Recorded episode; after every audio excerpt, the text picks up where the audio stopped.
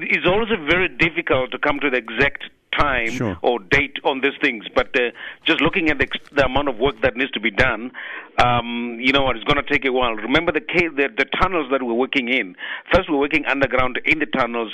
It's about nine to ten kilometers to fifteen kilometers of tunnel that we're working in. Um, so, so it, it is quite difficult conditions in which to work, and and the the amount of damage is quite huge. So it's going to take a while before we do the final restoration of power. But you've at least got a full assessment of what damage has uh, taken place now. We do. We have done the full assessment. We, we completed that process of assessing the environment, and that's why we are now at the repair stage.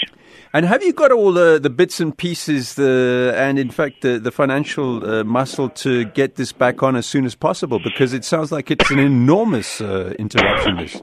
Well, well, well. We, have to get power back as soon as we possibly can. You know, I mean, we're going to keep teams working 24/7. You know, now that we're in the in the stage of repairing and uh, repairing and replacing stolen cables, we have to get it as quick as possible. So we've got the manpower, we've got the resources, we brought in some specialist contractors. So we got to get it in as quick as we possibly can. Okay, and in terms of the arrests which are made and the clearly the ongoing investigations, uh, we're speaking to Sol Masolo, the City Power spokesperson, trying to get his uh, workmates uh, to pipe down a little bit uh, there.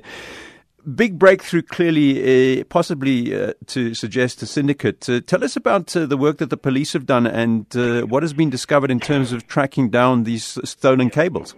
Well, well, that is the work of uh, of uh, of uh, Johannesburg Forensic Department led by General Sibiya.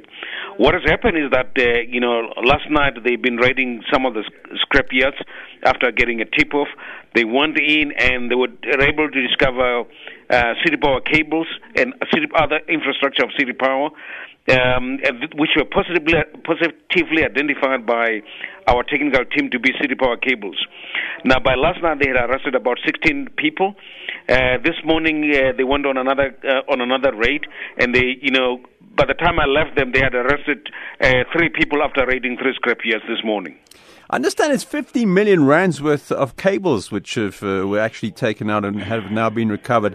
I take it uh, that those cables have been broken up or are in absolutely no use in terms of being redeployed. Correct. I mean, you know, what I've done, I mean, most of the cables that we found is that, uh, well, they were cut to pieces. Uh, some of them, the the plastic cover that covers the cable had already been removed. So yeah, they're not they're not going to be useful for for our purposes at all.